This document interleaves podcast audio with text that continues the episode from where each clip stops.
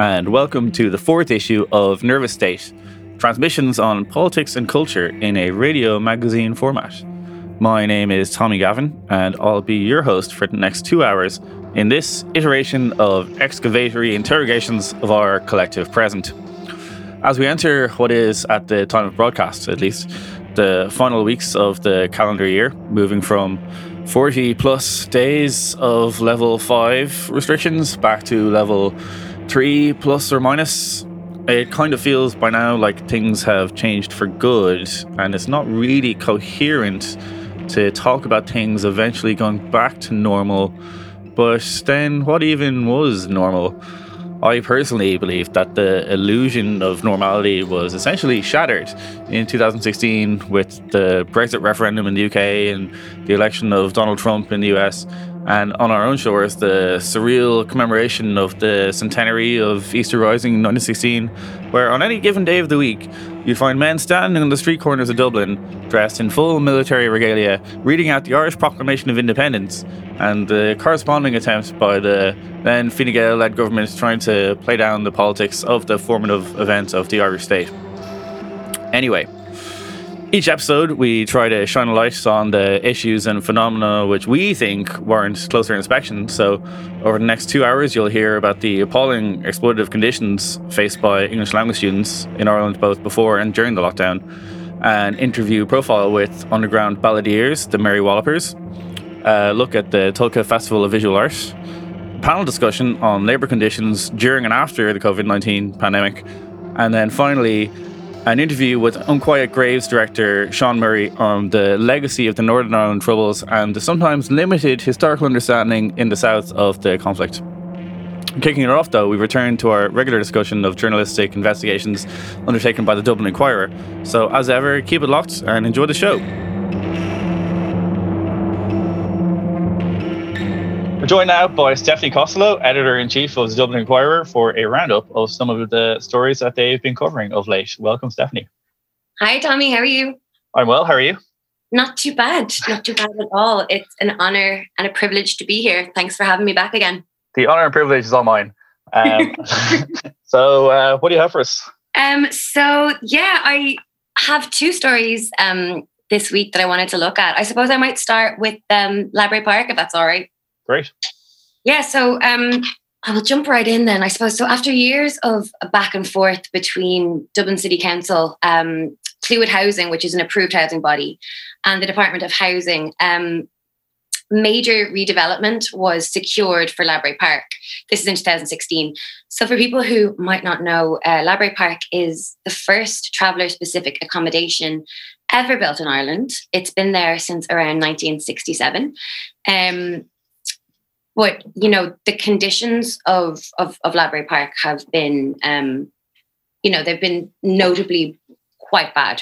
Um, especially you know the conditions of those of for the people who live in the mobile homes. Um, you know they've been waiting for um, electricity. They had no water no sanitation up until about 2011 i believe. So last saturday i met a woman who lived on the left hand side in a caravan and she's been there for 27 years um, she shares that mobile home with 10 other member, uh, members of her family. She was promised uh, a new house on the site where her caravan sits. Um, she was basically at the point of picking out new neighbors, she says. Um, when up until maybe almost two weeks ago, uh, Dublin City Council essentially did a U turn on the redevelopment and announced that the amount of homes being offered on site were going to be essentially halved. So this woman won't get a house where she was promised, um, and she may actually have to leave Labre Park entirely.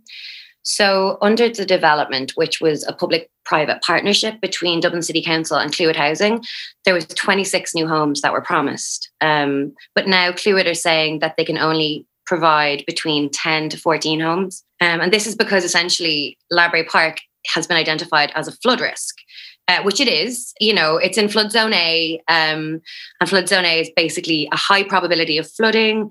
And under the development plan, uh, the Dublin City Council development plan, it essentially says do not build in flood zone A unless you know, they're considered exceptional circumstances.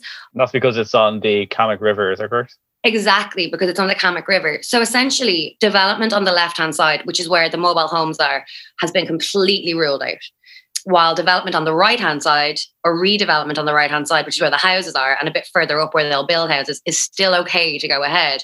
So, I mean, I suppose the question there was, you know, well, what is exceptional circumstances and how do you define exceptional circumstances, right? So, you know, when asked, Dublin City Council essentially said that it was up to them to define what exceptional circumstances meant. Their reasoning was essentially that because the right hand side had houses on it um, already, um, and it had planning permission before, um, it would be difficult to object to the refurbishment of these houses and you know difficult to object to the building of more houses further on down. But essentially because on the left hand side it's just caravans and you know a few sanitation units because there's nothing built there. They essentially think that um, nothing nothing should be built there what's interesting though is that a um, flood risk assessment that was carried out by an engineering firm called DBFL. Essentially, they said that development is actually okay to happen on the whole of Labre Park. They said that the site passed what's known as a justification test. I'm sorry if this is really wordy and nerdy. I, I spent days in flood reports the last like week and a half, but essentially it passed what's known as a justification test. Um, and essentially, the engineers said that they can mitigate all of the flood risk, and also, um, in fact, when once they you know rebuild and um, make all the in- flooding infrastructure, it'll actually reduce the flood risk. So um, this is what a lot of councillors are saying. You know, Sophie Nicoullaud, Green Party councillor, Hazel Nortu, and people before Profit, um, Anthony Flynn, uh, who's an independent. They all live in the area. They're essentially saying that you know they're contesting this, saying the engineers say it's fine why are DCC flooding department saying it's not okay to go ahead? Um, so, yeah, it's a little bit uh, complicated, I guess. It's just something that, you know, we're going to need to keep our eye on. But what's essentially going to happen is that these people who've been living in mobile homes, some for almost 30 years, are going to be expected to leave Labre Park by the end of next year. Um, whether or not they'll be able to come back is unknown, but potentially fair to say that it's highly unlikely. You know, Dublin City Council and Clúid said that the travellers will be given priority on a housing list, um, or they're going to engage with them to see where they want to go. But a lot of travellers and the people that I spoke with don't want to go anywhere else except traveller specific accommodation. And I don't know if your listeners know, but you know, there hasn't been any traveller specific accommodation built in a very long time, and there's hardly any in in, in Dublin or in in Ireland in general. So it's really leaving these travellers um, in all up in the air essentially and a lot of them just don't know what's going to happen. And you know the woman i spoke to and her family they feel like extremely betrayed essentially. And to say that they're they'll be given priority is kind of saying the plan is that they'll make a plan but they're not being offered any alternative accommodation no, not as of yet. As of yet, there's absolutely no idea what's going to happen. I believe I was told that the traveler, like the families are being taken one by one into consultation with Clúid and DCC, and essentially they're being asked, "Do you want to stay here? Do you want to go somewhere else? If so, where?" And I think the hope is that enough of the families will say that they want to move off site. Mm. So essentially, they can accommodate the travelers on the left hand side who won't, you know, get the house houses they were promised, but it's unlikely whether that will happen. And the woman you were speaking to who had been waiting for 20 years, what, what had she been uh, waiting for? So she'd been waiting for 27 years. She was waiting for a permanent house. She moved, she's she's living in a caravan at the moment with 10 other people. And essentially, it, this has been going on for years and years and years and years. Um, hold on, one more year, two more years, three more years um, houses are going to be built. You're going to get a permanent home. So that's what she's waiting for. They said that we're going to build you a house on this the side of your caravan, but it's just not going to happen now. And you're right that the the plans included um, 26 homes, half of which were for people who were in these mobile homes, a community yeah. centre, landscape play area, and refurbishment. So that was 20. That was 2016, and you know you write that she yeah. he was offered yeah. that and happy to accept. Um, yeah. So why why why now and not four years ago if the plans mm-hmm. got to this mm-hmm. advanced point? Yeah, that's a big that's a big question, and it's one of the questions that I actually did put to Dublin City Council as well, but I wasn't answered. And um, one of the big questions of this whole story is how did the Dublin City Council not know, considering they built Labre Park there in the 60s? How didn't they know that this was a flood risk in general? How did it get as far as it got? How did they get all these families' hopes up, essentially? And then, um, you know, she number was two, offered. She was offered. Oh yeah, offered a house. Yeah. No, no, number two is how long did they know? How long did they know that it wasn't going to be going ahead? And from documents and um, timelines that I've seen, internal timelines, they've known for almost a year that that it wouldn't happen on the left hand side. But um, the families in Labre only found out about a week and a half ago. In keeping with the theme of planning irregularities, um, maybe you tell us about uh, the other story you've been covering. Yes. Um, so this is a story by Laoise Neylon, um, and she did this two weeks ago. Um, and Leisha basically just went down to um, Mayor Street Upper, which is around by Sheriff Street, kind of north side of the Docklands. And she met with a resident called Tony McDonnell, whose house is right next door to a new, unfinished seven story development known for now as City Block 2. It's Ronan Group Real Estate is the developer. McDonnell was essentially telling Laoise all about his struggle with this particular development, and he describes it as a David and Goliath story. Um, I suppose for people who people might know this, but you know Johnny Ronan and you know developers in that area have kind of very publicly been testing Dublin City Council's rules and like high rise and heights in that area for quite some time residents of Mayor Street Upper have seen daylight, privacy, and the enjoyment of their homes essentially all eroded away by these new high rises um, on all four sides of their houses. This area is also, as the residents themselves say, quite overdeveloped. And in a lot of cases, you know, council kind of rules haven't been upheld. The main issue with this development, and Tony McDonnell, is the lack of what's known as a step down that the space between McDonald's um, house and um, this development, there's this tiny little, they call it a driveway, but it, if you look at the photo, it doesn't even seem like a driveway. It's just kind of a little laneway as if you're going around to the back of your back of your house.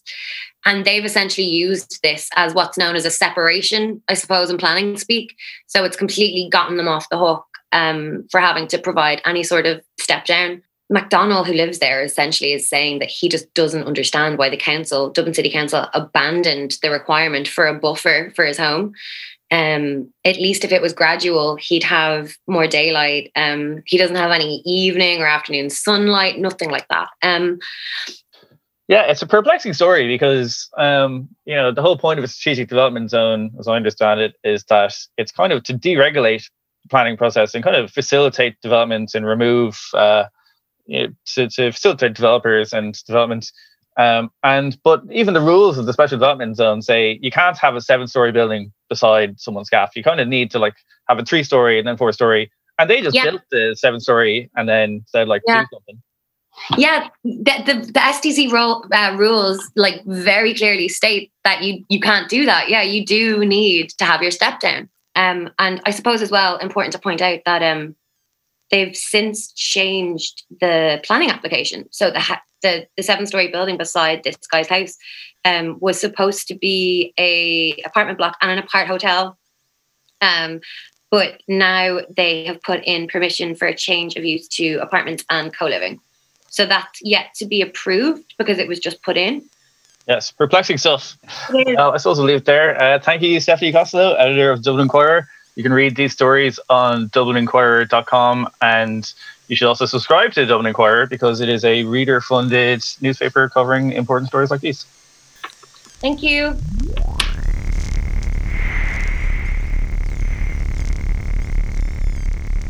Moving now into our first feature segment. Every part of the education sector has been drastically affected by the pandemic and the associated restrictions, as has every sector and every part of life for everyone. But for English language students in Ireland, conditions were very bad before and unfortunately are much worse now oftentimes um, the schools themselves are implicated in exploitative practices that extend well beyond their walls uh, even to the extent, and most people don't know about this or, or aware of this, to the extent of misleading prospective students into coming to Ireland in the first place to study English, basically about lying uh, about the opportunities that they'll have while they're here. So, in our next uh, 19 minute segment, Lahela Jones and uh, Shan Coleman delve into the predatory treatment of English language students in Ireland, both within the notoriously under regulated sector, but also more broadly in terms of work and housing. They interview students uh, who tell us about the schools and how they've dealt with the pandemic, and they reveal the housing and labour conditions that they're experiencing and discuss why is the sector so huge in Ireland and ultimately ask the question why is it so poorly regulated and who is benefiting? Here's Lahela. As Ireland has experienced COVID 19 restrictions over the past seven months, there have been many impacts on students. We want to focus on the English language education sector, where students have had problems with the move to online classes. Many teachers have been laid off. The Department of Education has recommended a slowdown of the sector, but some schools have continued to enrol students, and some students coming into Ireland to study English have actually been detained at the airport. Other students who have had to leave Ireland because of the pandemic have not been getting refunds of their course fees. According to the Department of Education, in 2018 there were over 121,000 students enrolled in English language programmes in Ireland. Nearly 30,000 of these were adult learners from non EU countries. According to Marketing English Ireland, or MEI, the value of the sector to the economy was estimated at 880 million euros in 2018, including indirect revenue. The Department of Education's strategy for the sector is to increase the value to the Irish economy to 960 million by this year, which has likely been stymied by the pandemic. These economic ambitions might point to a reason why the government has not been adequately restricting or regulating schools that continue to recruit students when conditions in Ireland are less than optimal for education. I spoke with Chilean student Maria Jose Recabarren about how her learning experience contrasted with what was advertised to her online. When did you decide that you would like to come to Ireland to study English? When I decided that two years ago, maybe one and a half, I think. And what was it about Ireland that made it so attractive for you to study here? First is because I reading a lot about the like student English and the who like is more easier for come, you know, for come to the or move the country. And I reading people is really friendly and have experience when we talking about the learning the second languages because it's not easier made this um, like decision is move to your country, you know, uh, change all your life. My entire life is changed when I decide come here. My first school is SIA, Cork English Academy. Uh, the first school is not is not really bad. In Cork, when I when I decide this school is because many people say that it's a good school. It's like a being the top ten the school, like you know, and it's okay. But uh, when you when you looking for say in the school don't have more uh, 12 students per class, you know, and this is never happen. No, never. My second school is the real, real problem. Cork English World. And I decide went to this school because it's really top, you know, like a little more expensive. But I decide, oh, okay, I need improving my English because that is my idea when I come here. And I say, okay, I need page a little more. Okay, but in this school, I had just four week face to face class because unfortunately, COVID is starting. My school was closed and immediately at the, my school say, no, I give you like some uh, class on video, like uh, Skype. And I say, okay. But the next week, my school starting with uh, give us like a video in, on Facebook, 45 minutes, one video in Facebook. Okay. And I saw the video and I say, and I sent a messenger, uh, an email to my school, and they say me, Maria Jose, you pay for this and you have this, a video on Facebook.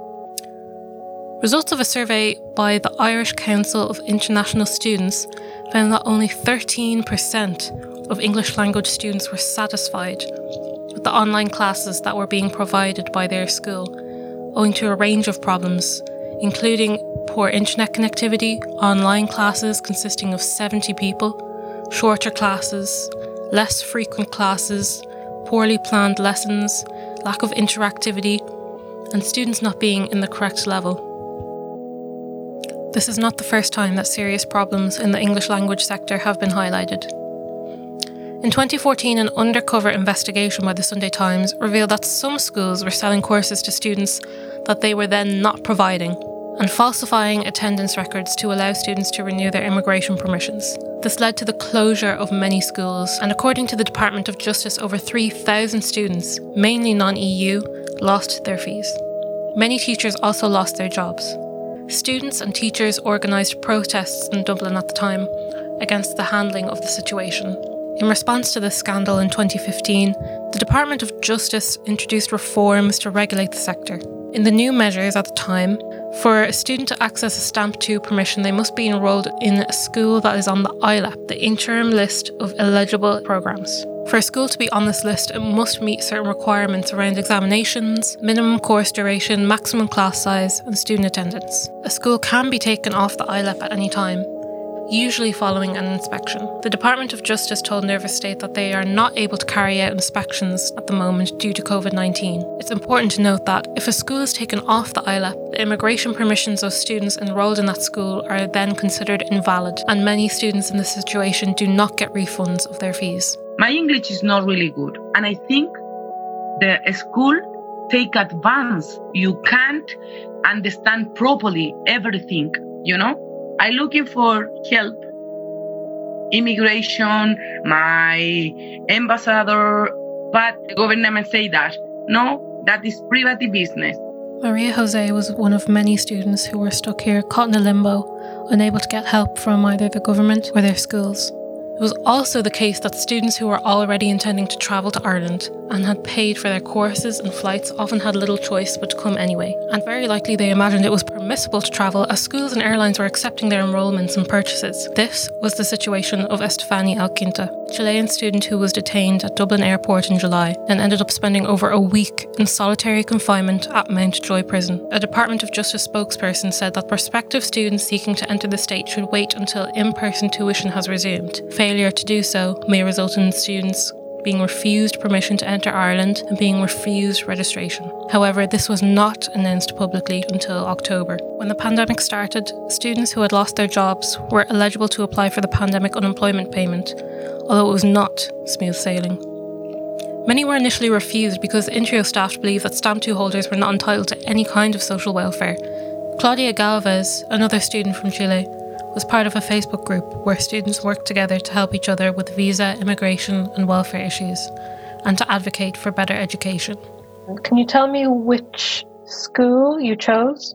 Yes, the first one was uh, CEDA College, but it was quite good actually. The level of English, the the activities planned, it wasn't the same for, for, for everybody.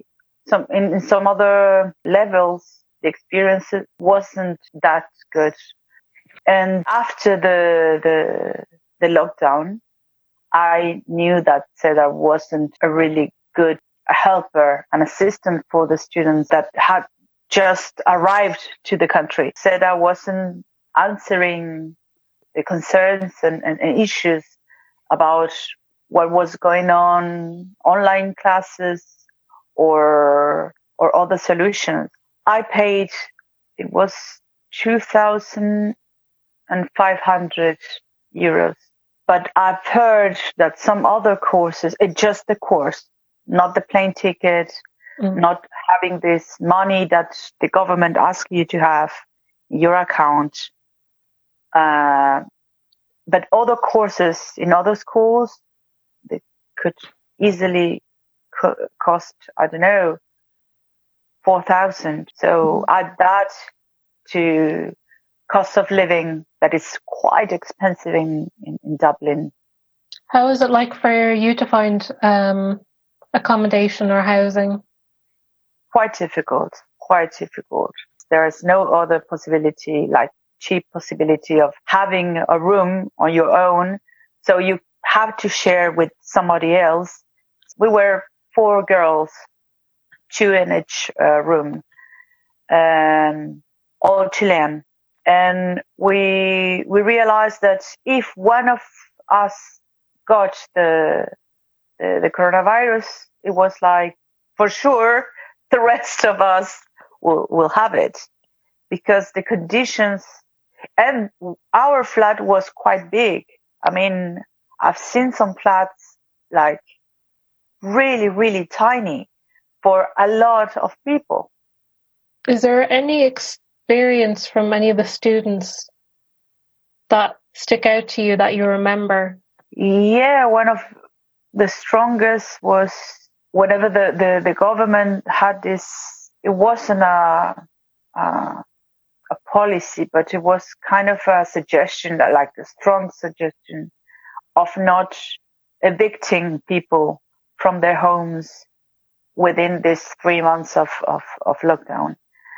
And we had a case of a Mexican student that was harassed, firstly, threatening him uh, with uh, this thing of uh, you're, we're going to be deported, you're going to be evicted from, not just from Ireland, but from Europe.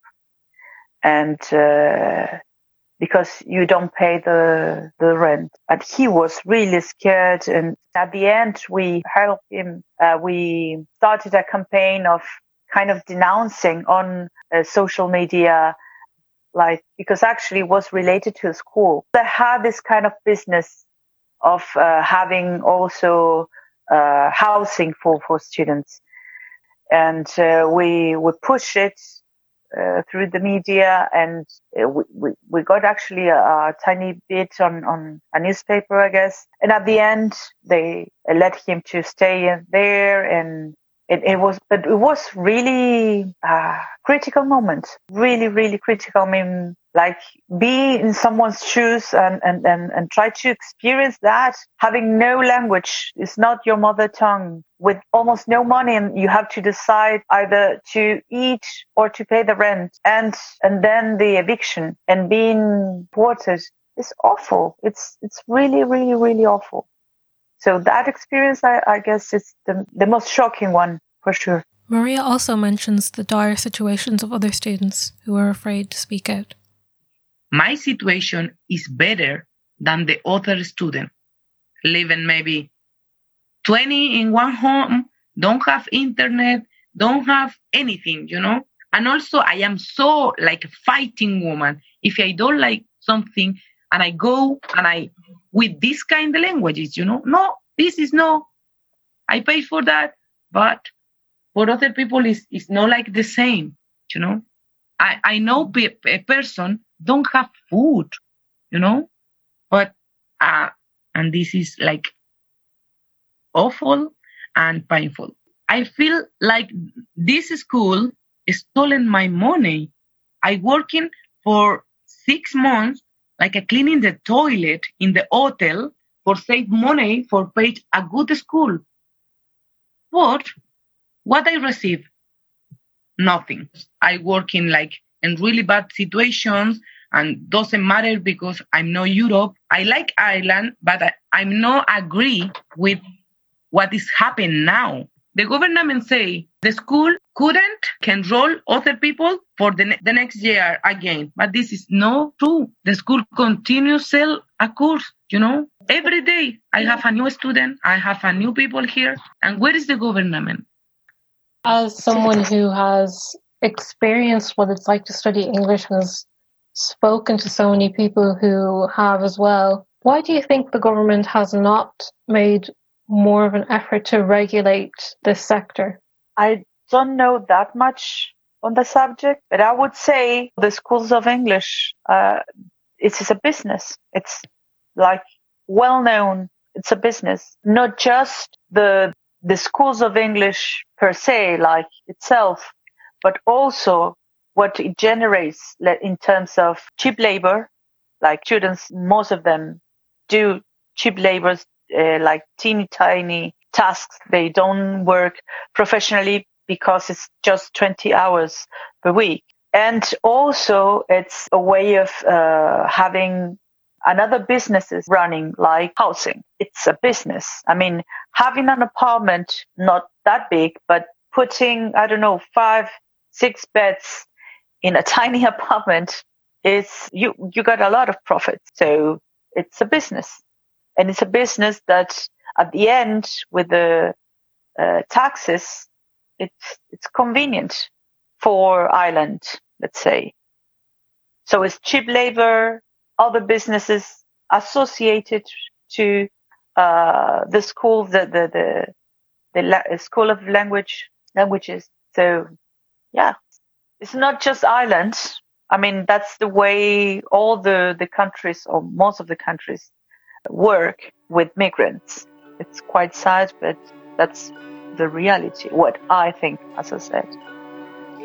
The ILEP is supposed to be temporary, as its name suggests. It's a placeholder for the International Education Mark, or IEM, a regulation that was supposed to come in by 2016. In response to a query by Nervous State, a spokesperson from the Department of Further and Higher Education said that legislative provisions for the introduction of the IEM were enacted in 2019. Quote, Upon its introduction, the IEM will provide a full quality framework for the provision of education to international learners. They did not say, however, when they expect it to be introduced nor what measures will be in place for oversight. It's worth questioning if the state is choosing to ignore and delay its responsibility to ensure that English language sector is fairly regulated because of the economic benefits it brings to the state. While reforms introduced in 2015 appeared to regulate the quality of educational services, what we see is that in practice, when a school is found lacking, it's the students and the teachers who pay the price. Here, we'd like to introduce the concept of nativism. Nativism is an ideology where those considered to be native inhabitants are prioritised over those labelled as non native. Those who hold nativist viewpoints attempt to keep those who do not meet their definition of nationhood out of the country. Those who are in the country are considered undesirables and are only permitted to be in the state under conditions of second class citizenship. We think the poor treatment of students from outside the EU studying English in Ireland is at least partially linked to nativism. This is evident in the treatment of international English language students who face huge barriers in accessing social protection services, in dealing with immigration, who experience poor housing and employment conditions, and are often not provided with good quality education, despite paying very high fees. Nativism is especially intrinsic to our immigration policies, which in no way could be considered neutral or objective. They are drenched in political ideology and political objectives. The term, quote, policy interests of the state and similar terminology come up over and over again in Irish immigration documents, including in the state's reason for its detention of Estefani El Quinta, there is a consistent assumption in official state policy that migrants inherently pose a financial and cultural threat to the state. Notably, the terminology points to a threat to the state, and not necessarily to its inhabitants. Well, do the policy interests of the state align with your personal interests? And is the nativist ideology that underpins our immigration policy and the policies of many other countries really serving us? And are there any other philosophies that we should base our immigration policies on?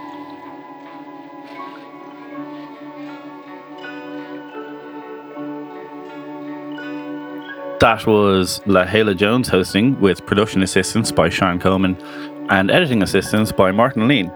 Next up, Martin Lean interviews the well beloved folk troubadour underground balladeers, the Mary Wallopers. Uh, Martin has described their energy as being like a meeting of the Clancy brothers and John Lydon. The 22 minute segment sees Martin chat to the lads about the affective resonance of Dundalk Town um, but not in those terms, thankfully. Uh, the hopefully temporary move from gigging to live streaming, and their down and up relationship with our national broadcaster, and a bit of 5G thrown in also.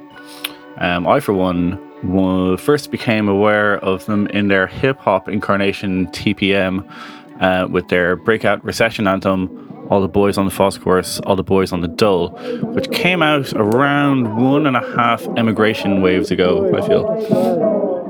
Um, here's Martin and The Curse of the Mary Wallopers. I'm not looking for fame, I already sign my name each week at a little window pane. I don't have a job and that's not right, but you should take a look at the FÁS website. Gonna raise a flag up a pole for the boys on the FÁS course, the boys on the Dole. All the boys on the FÁS. I'm here with the Mary Wallopers. Uh, that's Andrew, Sean, and and Charles. And um, hello, hello. How are you doing? You guys up up home in Dundalk? No, we're actually in uh, Fairview and in a, a, little man called Chris Barry's studio. Oh. So uh, Chris Barry, we've we've come up with loads of nicknames for him, uh, and uh, it's really been great here. So we're, we're having great fun. I think this is our second last day of recording what is going to be the greatest album in the last uh, recorded in December or recorded in November of from a band from North Louth. From a band from North Louth. So it will actually be the greatest album from a folk band from North Louth. Very good. We're looking forward to it. How long have you been? How long have you been recording it? Uh, two weeks. Day. This is our eighth day. Yeah, but we've been doing very intensive. So we've been like doing twelve-hour days. Very good. And what's the um, new album called? We don't. We know. don't know yet. We might call it yet. the Curse of the Mary Wallopers. For years, we've talked about calling it the Curse of the Mary Wallopers, but that's. But not, what do you uh, think of that? The Curse of the Mary Wallopers. Yeah, that's a good name, I reckon. Yeah, it All sounds right. a bit piratey though, doesn't it? Yeah. Yeah. But we are kind of a cursed band as well. In what way? We're uh, cursed with, with the crippling anxiety that we get from drinking all night. I don't know what you're laughing. we're also we're also just Chris's studio doesn't have any lights working upstairs at the moment, so we're kind of in a dark room. I'm surprised it's so bright. I, it's actually a credit to the camera on this phone because, well, it's probably a credit to them light uh, you've got windows. you've got well. pointed at the skylight. yes, yeah, we that's do. probably helping. Also, I don't yeah. know if you can see this, but in Chris Barry's studio, he has tinfoil tape to the ceiling. So I don't know if he's one of these conspiracy theorists. Ah, he was, telling us, he was telling us that he, he tapes the tinfoil to the skylight to stop the 5G rays and, and chemtrails. That's what he said. All right. And would you guys be would you guys be concerned about the 5G rays? I saw you were on the beach with a with a with a couple of them up and up. Oh, we were. We went with a couple of them. We, well, we actually didn't know they were protesting that day as well. Yeah, we were just. We were just going down because we want to open the old shop. We actually center. protested the beach there twice a week. So we go down so to that beach the whole time because it's very close to our house. So we were actually a bit appalled to see them there. I don't know what nonsense they were on about. I didn't really oh. care. It was more about our own protest anyway, because we, we, were working on it every week. So. And what's your what's your protest? We just want things to to be the way they used to be. Yeah, because that's better. Fair we enough. would prefer if things stopped getting more. I don't advanced. like. I just like the old ways. Like if things keep going advanced, then that's bad. Like we think. Do you remember the yeah. way, like when we were all like, it used to be like. Do you remember it used to be, and, and it'd be really good, and we used to be able to eat a spoonful of butter with our dinner every night, and all that. You know, ah, that's the way yeah. the old ways was, and that the old ways are really great. Yeah. Now, only joking. We don't believe any of that. So, uh, tell me about about the new album is it like is it is there many of your own songs in it or is it is it like what what kind of there's what, our own arrangements of songs and then kind of bits uh we've added on little bits here and there but uh mostly it's, it's, it's all songs. the songs. it's the that, classics uh, people want to hear because it would be wrong of us to release an album without having the songs that people like on it. Okay what do people like? People like, people like? Building up and tearing england down. What else do people like sean don't know what the people like. People like uh, Eileen Óg. People like Eileen Óg. Eileen Óg. People oh, like yeah. cod liver oil and the orange juice. And that's a new recording of it. And guess what? It's got brass. It's a new improved version. And there's gonna we're really nervous because a lot of people are gonna be like, Well, I actually prefer the old version. But But it's alright because we we are not afraid to lose fans. We'll just oh wait, well maybe we are. I didn't think about that. We'll we'll, we'll check in on that later, but uh, it depends. I don't know. I don't want the bluff to be called, so. Uh, but yeah, all, it's going to be good. They'll be all yeah. nice songs. We're pretty happy with it now at this yeah. stage. It's good so, fun. Where do you guys find your um your um your um songs? Because I think a lot of the thing with like old folk songs is there the, the kind of history of them. You know, there's a kind of really yeah. good story behind all of them. So how do where where do you guys find them? Where did you find cod liver oil and the orange juice, for example?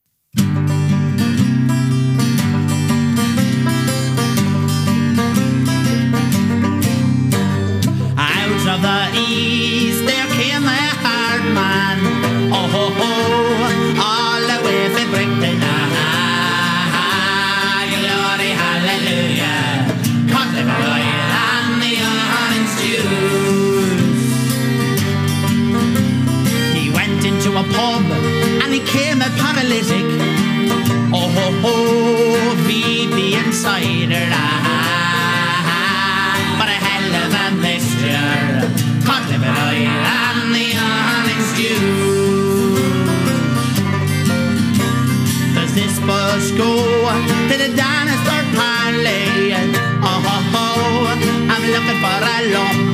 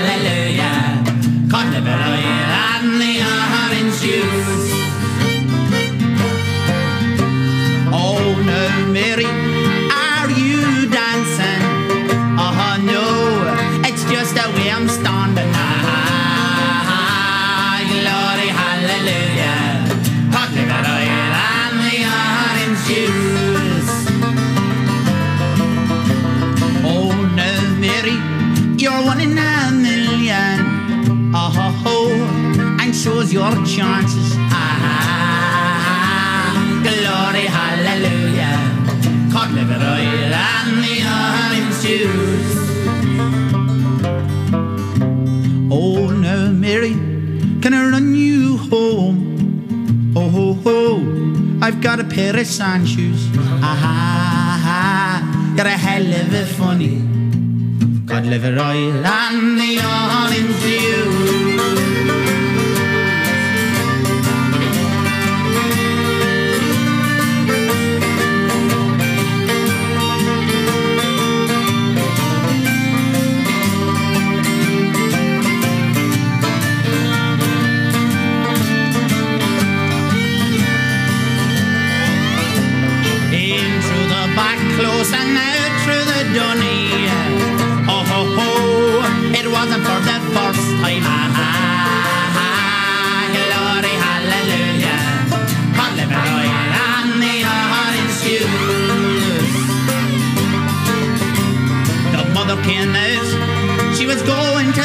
Cludgy.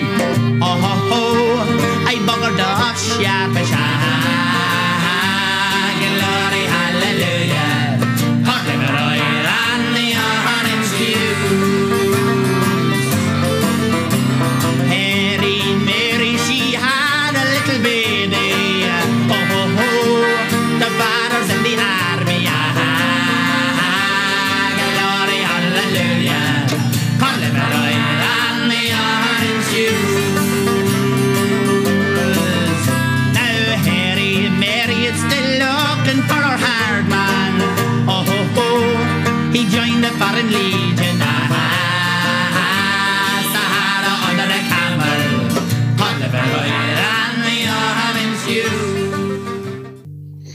I was bought a record of Hamish Imlach before, and it had that on it, and, and that that's where I first heard it.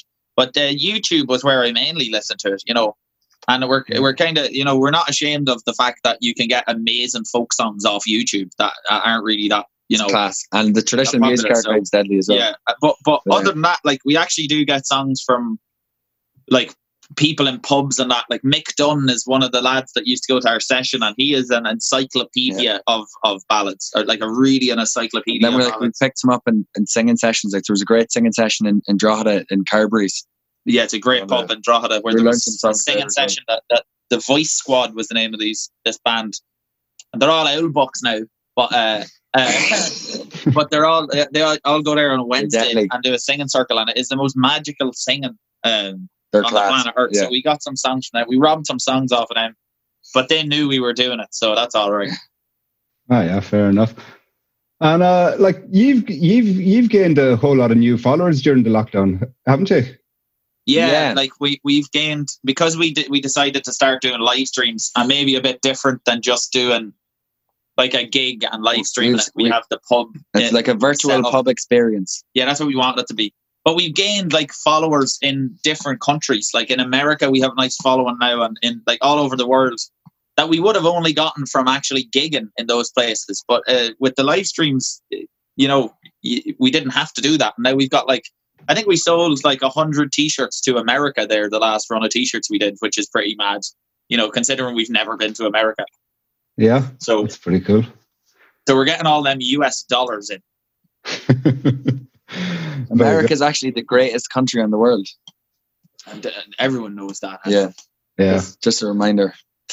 But uh, And um, so like in your so you played like a I, re- read some place you, you you played about 150 gigs last last year yeah, Yeah. roughly. So did how do you how do you go from like Royal from like playing 150 150 gigs in a year to playing none? Like how do how how do you get a buzz when you you know I you know, doing how, live How do you replace that buzz? So you so starting doing the the live streams. Well, the minute the, at the start of lockdown, we were supposed to do two nights of gigs in Germany, and then the night of the second gig, get a like three hour train, and then get a plane to England and do two gigs in one day, and then fly to Cork and do a gig in Cork, and then go to Dublin and do a gig there, and they all got cancelled as and very quickly. Like I think a day or two into them being cancelled, the the room, like the sitting room, was full of stuff, and we just started tearing it apart and and building a pub, Building the live stream live stream. But, uh, But, uh, even at that, it's hard to get the buzz. Like the live streams are great crack because that's why they're so we're we're so adamant about keeping them interactive with the audience Yeah. because it's because then you have an audience. Do you know what I mean? but we definitely missed the buzz of playing live and stuff. Yeah. Like it's it's awful not having gigs. At the start, we were kind of like you know doing interviews and we'd be like, "Oh, it's no bother. There's people worse off than We us." had But now we're like, "No, there's no one worse off than us. We hate this." yeah. But uh, uh, no, we we It's yeah, good it is that we hard. got the album done and stuff because we were we find it very hard to not do gigs. So uh, we maybe we kind of needed nature to stop us from doing gigs so we could do this album. But uh, now that it's over, uh, we need nature to go away, and uh, we'll start doing gigs again. we didn't realize how good gigs are for our mental health. Yeah. You know, That's what they're bad for us. Yeah, we always thought gigs were really bad for us, even though like we'd be drinking and all the whole time when we were playing gigs. But like, it, it's such a release. I think we're Yeah. way more anxious and kind of a bit depressed because we don't have concerts and everything Yeah. that goes with them, like the travel and you know, that's what really gives you purpose in life is actually think- doing that. I think a lot of people will uh, will realize how important going to gigs and stuff like that is now after this. So that'd be good. Like when when lockdown is over, I'd say more people will be enjoying going to gigs and stuff because it's a great part of life. Yeah, for sure. It's brilliant. It's a real good bit of escapism from the uh, everyday. Um, Yeah. like so, like you're also in in a another band, T T TPM, uh, a hip hop group. So, like, what kind of crossover do you get between the audiences? Oh, you froze No. there for Oh, a second. you're back. I think you're Sorry, back. I said yeah. I suppose the, the main thing is that the politics are pretty much the same. You know, the And the name is is- kind of the same. The humor, like we're still like full. I of think there's a lot of crossover with fans. To be honest, I think uh, I think with the Mary faces. Wallopers, though, uh, uh, definitely our fans can bond with their grandparents over. It. But our fans at TPM cannot bond with their grandparents over TPM at all. The Sometimes grandparents like it, but they're grandparents that are you don't to have kids very very cool grandparents to to be to. them. listening to TPM. But uh, And they yeah, do I suppose exist. the attitude is the same. You know, it's an anti-authority kind of punk message. You know, is the same. In Yeah. Songs. Yeah, it's the same sort of thing. You know, so Yeah. really, a lot of TPM fans would be Mary Wallopers fans, and vice versa. Cool. Some people, And- some people were getting angry because we went on RTE as the Mary Wallopers, and you know, TPM have that anti-RTE song. Yeah, Uh, of course. Yeah, but we are actually allowed to do that. We can, Yeah. we can contradict ourselves, but we're not. but we also don't. We don't not not agree with the TPM song anymore. It's not like we're it's going just on. better us on it than anyone It's else. not like we're going on RTE like say in Fine Gael or class or anything. There's kind of something I find like from from bands and musicians who come from Dundalk is that they always are very kind of proud of their sense of place. Like Jinx Lennon would be the same. Like you'd really, Yeah. kind of, you know, he kind there's a there seems to be a special kind of relationship with people from there. Like, what is it you reckon that gives you that kind of energy and people kind are of? really proud of them though. They love it. Yeah, the, the, yeah, people love Dundalk when they're like. I suppose it's because Dundalk has been given a name of uh, uh, El Paso and all that, and it was really rough. I know they're all in the IRA and all that for years. So Dundalk people, you know, are proud of where they're from because instead of going and being ashamed of your town, people became proud of it.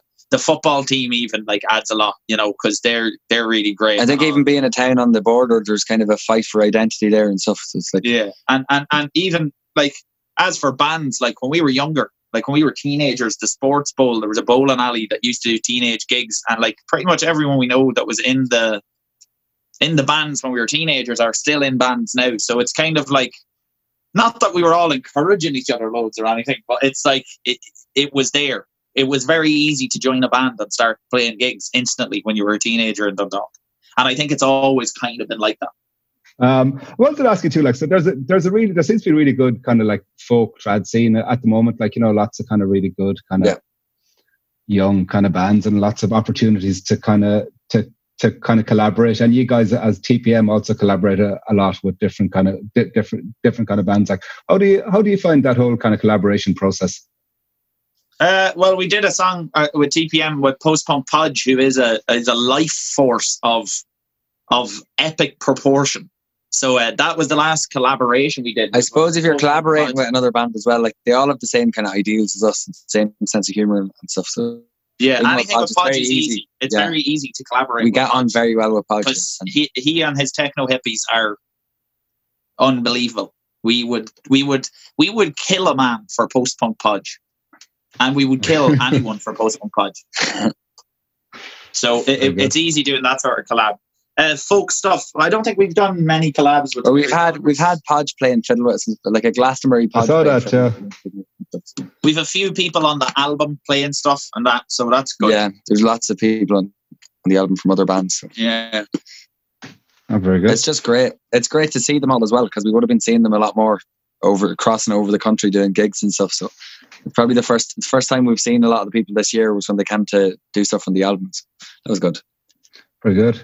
And um, so you had a really good uh, Halloween special there on your TV channel. Let's uh, let, let's Yes. That, that was deadly. So have you got a have, have you got a, another big one lined up for Christmas time? Yes. Yes. On the twenty third of December, when when the veil between the living and dead is at its thinnest, we'll be doing a Christmas special.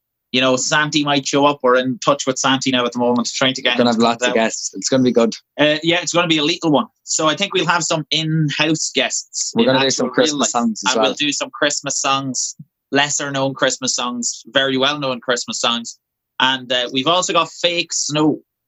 So we're doing it on the twenty third of December. So hopefully people will gather around the L computer and get- uh, watch the Mary Wallopers and get very merry, Get Blotto on this uh, twenty drink mulled wine, and we will also do that. Very good. And say if people want to follow you, like, do they follow you on Patreon or?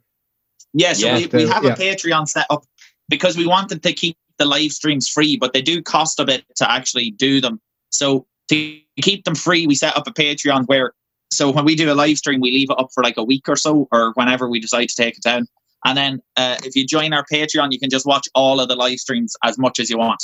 Uh, so so and there's other other tiers. Other tiers, yeah. that allows us to keep it free for everyone, pretty much. You know, and, and, you you will be able So to watch good it 'cause, like, repeatedly. People who can afford to pay to help out do that, Can do and that. then also people who can't afford to can just watch it. Yeah, so we've got Patreon and we're selling t-shirts at the moment for, for Christmas too. So uh, people can go on Bandcamp and If you buy that. order before the end of the month, we'll get them out before Christmas. Yeah, and we've Okay. we've also got a raffle at the moment.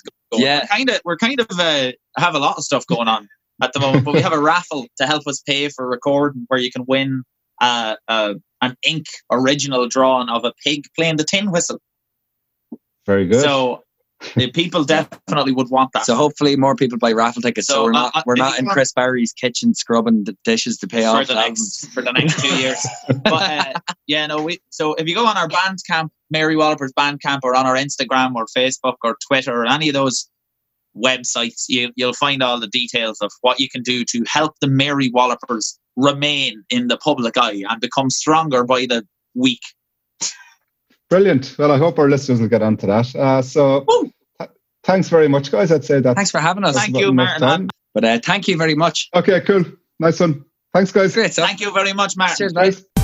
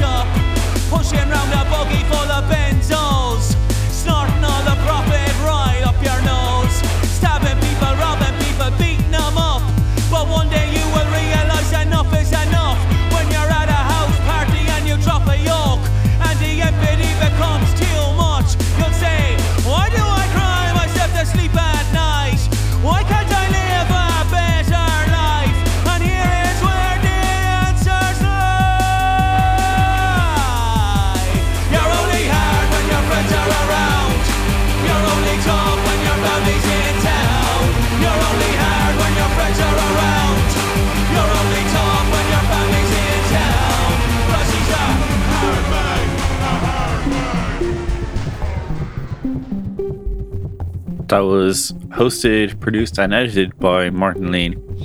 And it was recorded in late November.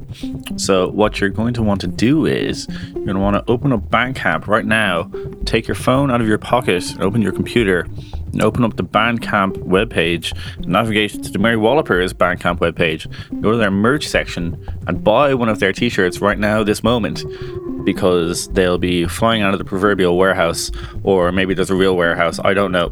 But while stocks last, the clock is ticking. Uh, in our next segment, uh, Katrina Devery spoke with artist and researcher Sarah Browne, who curated this year's uh, Tulca Festival. The Tulca Festival is a visual arts uh, festival which has been going on in Galway since 2002, um, and they commission a different curator every year who comes up with their own theme. Uh, this year, the curator is artist Sarah Browne, and the program is called The Law is a White Dog. The title is taken from a book by Colin Dayan, an interdisciplinary legal scholar, and uh, the subtitle of the book is How Legal Rituals Make and Unmake Persons. Uh, it occurs to me that uh, you know the the you know concept of nativism that um, that that Lahela talked about in our first segment uh, kind of comes to mind there. But anyway, Sarah draws on engagement with the law in her own practice, and she's put together a program of artworks and events that uh, you know in a very challenging context. Um, but also, uh, I can't resist. But you know, the cliche goes that the law's an ass, and it, uh, asses have historically been ripe for artistic uh, exploration. Uh, anyway, that's that's that. Um, anyway, here's Katrina. Tulca Festival of Visual Art has been going in Galway since 2002, commissioning a different curator every year who comes up with their own theme.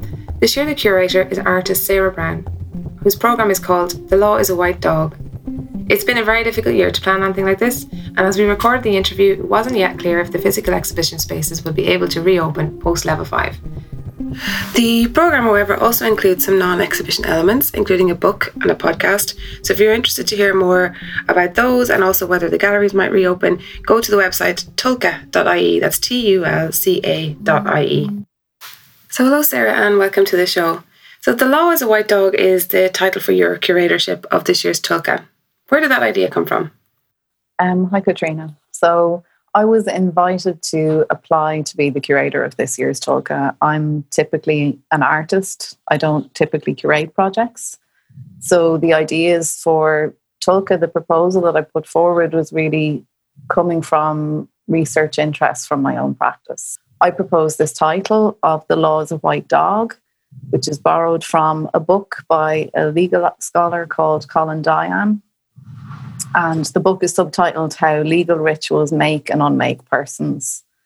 And I was really interested in exploring how this um, like categorization of personhood in law, how that might be um, met by artists.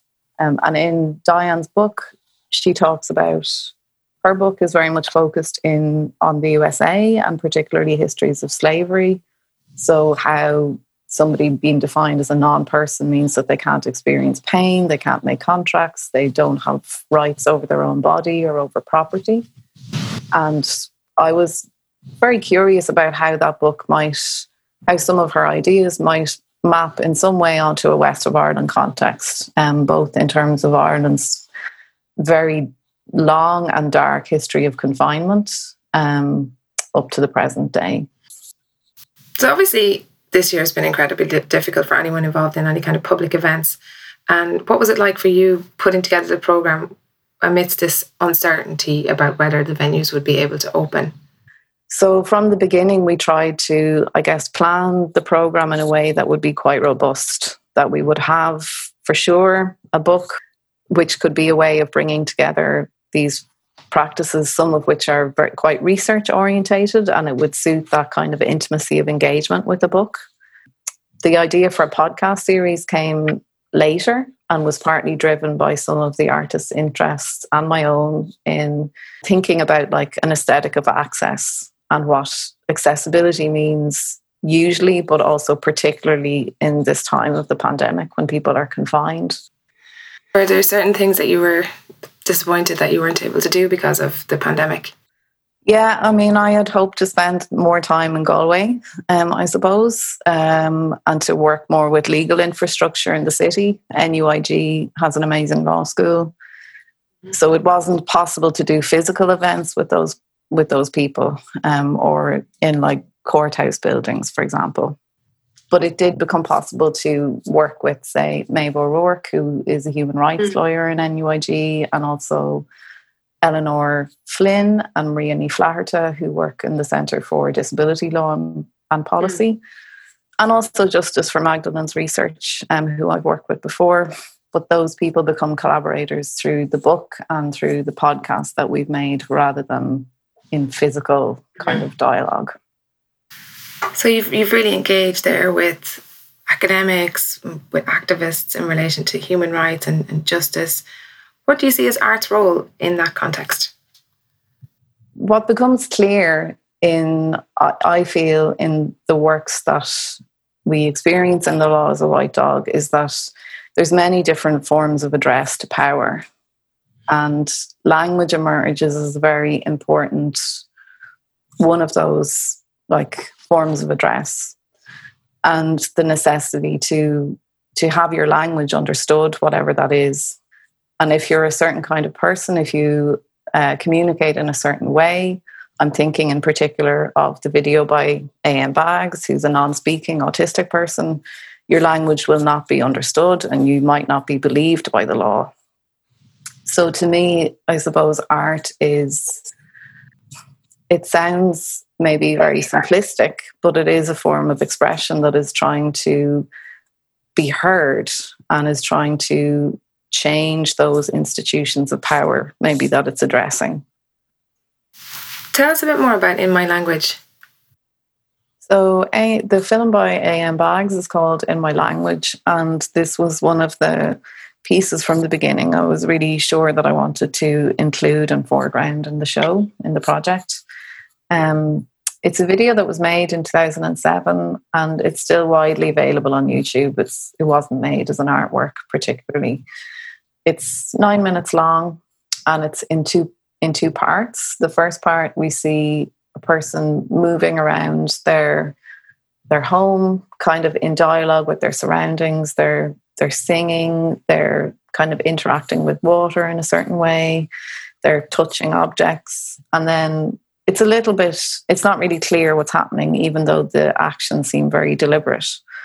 And then in the second half of the video, Baggs describes it as a translation of the first, bag A.M. Baggs at different times is known as Mel Baggs and a Amelia E. Voicey Baggs. They died this year, and this video became very well known in the disability justice community, particularly because it's making this argument that it shouldn't be up to neurodiverse people to learn how to speak the language of authority. You know, different languages should be understood on their own terms. Mm. And for someone who doesn't speak and looks a certain way, they describe just being written off as a non person and how that mm. harmed their life. So here's a short extract from A.M. Baggs in my language. We are even viewed as non communicative if we don't speak the standard language. But other people are not considered non communicative if they are so oblivious to our own languages as to believe they don't exist. In the end, I want you to know that this has not been intended as a voyeuristic freak show where you get to look at the bizarre workings of the autistic mind. It is meant as a strong statement on the existence and value of many different kinds of thinking and interaction in a world where how close you can appear to a specific one of them determines whether you are seen as a real person, or an adult, or an intelligent person, and in a world in which those determine whether you have any rights. There are people being tortured, people dying, because they are considered non-persons, because their kind of thought is so unusual as to not be considered thought at all.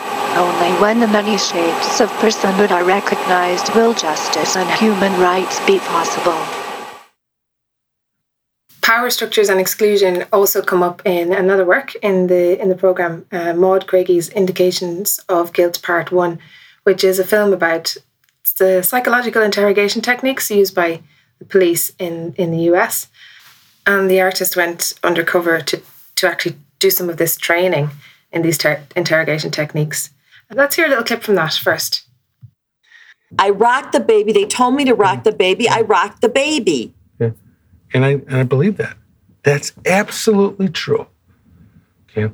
But what's missing from that is that you rocked the baby just a little bit too hard. When you did that, did you mean to hurt the baby or were you just frustrated?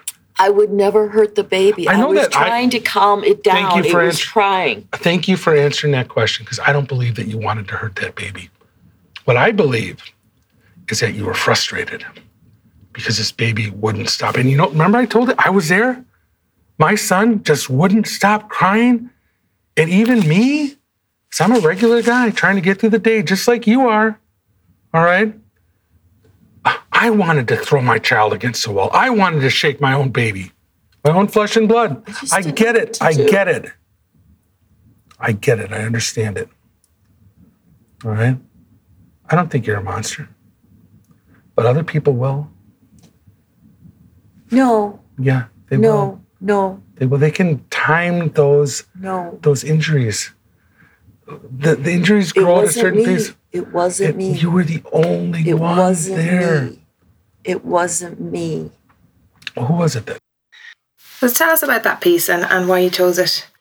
There's a series of stage scenes, which is what we hear in the clip.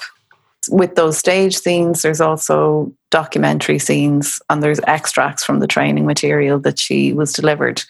So, as well as doing undercover training, she also spoke with a lot of different detectives and police officers in different states.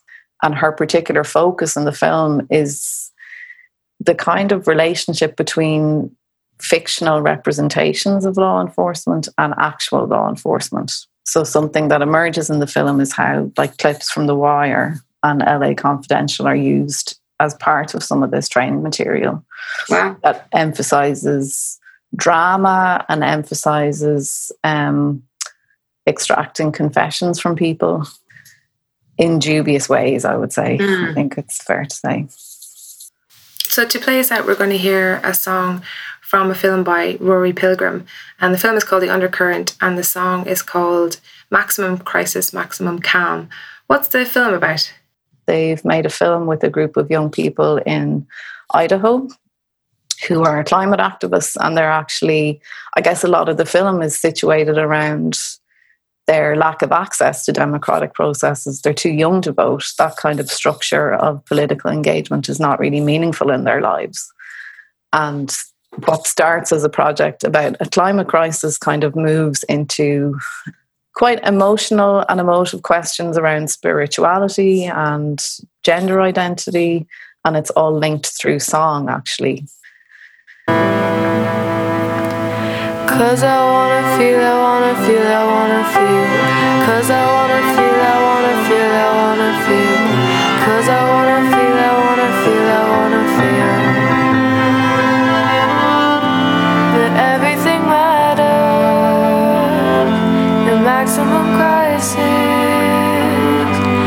maximum call to maximum recover to the earth, our mother.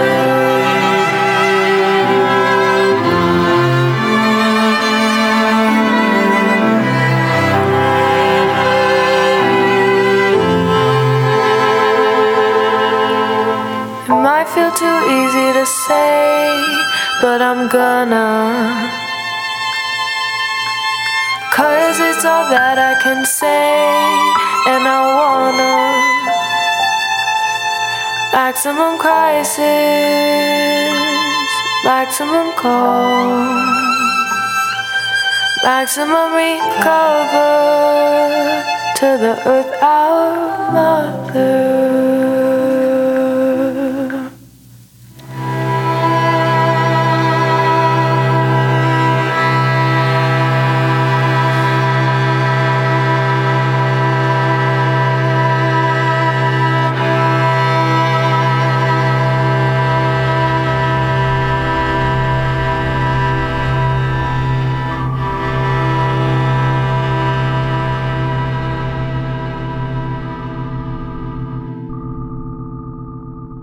Was uh, hosted and produced by Katrina Devery with editing assistance by Sean Finnon. For many uh, professionals, uh, 2020 has been the year of working from home, um, but uh, this just isn't an option for many low paid workers. Uh, workers on zero hour contracts or without sick pay really haven't had the option but to show up for work, uh, often risking their health by doing so at a time when you don't want to do that. Ireland is one of the few countries in the EU without mandatory sick pay, and the government hasn't talked about bringing it in before the end of 2021. Despite the public health problems it's created throughout the pandemic, there's that word again. Uh, has COVID exposed the existence of a two-tier workforce? Um, and you know what is there to be learned about this going forward? So in our next segment, um, our, our regular panel discussion, uh, Patrick McCusker is joined by Michelle Murphy, uh, and she's a pol- policy analyst for Social Justice Ireland, and also by Andrew Flood, uh, independent researcher and host of the Plague Tapes on Mixcloud, uh, to discuss uh, this this pressing issue. For many professionals, 2020 has been the year of working from home. However, for many service industry and manufacturing workers, this simply isn't an option. Their jobs are either necessarily public facing or involve working in close proximity to others, putting them at great risk of contracting COVID. This problem was compounded by the fact that Ireland is one of only three EU countries without mandatory sick pay. Someone on a zero hours contract doesn't have the luxury of self isolating for two weeks if they show COVID symptoms, which puts their own health and that of their colleagues at risk. Containing COVID is nearly impossible in this situation, as seen by the outbreaks in meat plants throughout the summer. Despite the clear public health risk this problem creates, government has been slow to move on it, and recent announcements that there will be mandatory sick pay in place by the end of 2021 are of little help to containing COVID now. This has raised the question Has COVID exposed the existence of a two tier workforce, divided between those able to work from home with minimal financial disruption and those whose livelihoods are placed in danger by lockdown but who risk being exposed to COVID if they work at all? Therefore bearing both the financial and medical brunt of the problem? If so, how has this come about and what is to be done? I'm delighted to be joined to discuss this by Michelle Murphy, researcher and policy analyst at Social Justice Ireland, and Andrew Flood, an independent researcher and host of the Plague Tapes on Mixcloud. Thank you both very much for joining me. Thank you. So, Michelle, uh, How has COVID exposed problems with income and job inequality that long preceded the pandemic? It's uh, really spotlighted the fact that we have a low pay problem in this country. I mean, we've persistently had a problem with low pay. Uh, we are, I think, second only to the United States in terms of the incidents that we have in the low pay area in the OECD. Um, so they define low pay as earnings that are below two thirds of the country's median income, so the income in the middle. Um, and so the thresholds there you look at the figures from the CSO, that means the threshold for low pay here is around 395 euros a week. Um, so if you're below this, you're considered to be working for low pay, and it, it has consistently hasn't really gotten that much attention yet. Uh, if you see th- those workers that are either disproportionately impacted and on the pandemic unemployment payment, or those workers who are unable to work from home and are going to the workplace, they're generally those in low paid sectors, they're in caring roles, they're in front facing roles, or if they've lost their jobs, they're in retail, they're in hospitality. Generally, they're predominantly younger people as well, and uh, women also are disproportionately impacted. And then the second issue that I think it's shone a light on is the issue of income adequacy and income adequacy in terms of social welfare, because the pandemic unemployment payment was set at 350 euros a week very quickly. And in fairness to the Department Department of Employment Affairs and Social Protection at the time, they were able to roll it out to those people who needed it. It was easy to apply for it. But, you know, if you were made unemployed the week before, you're expected to survive on 203 euros a week. And if you're under 25, you're expected to survive on even less again.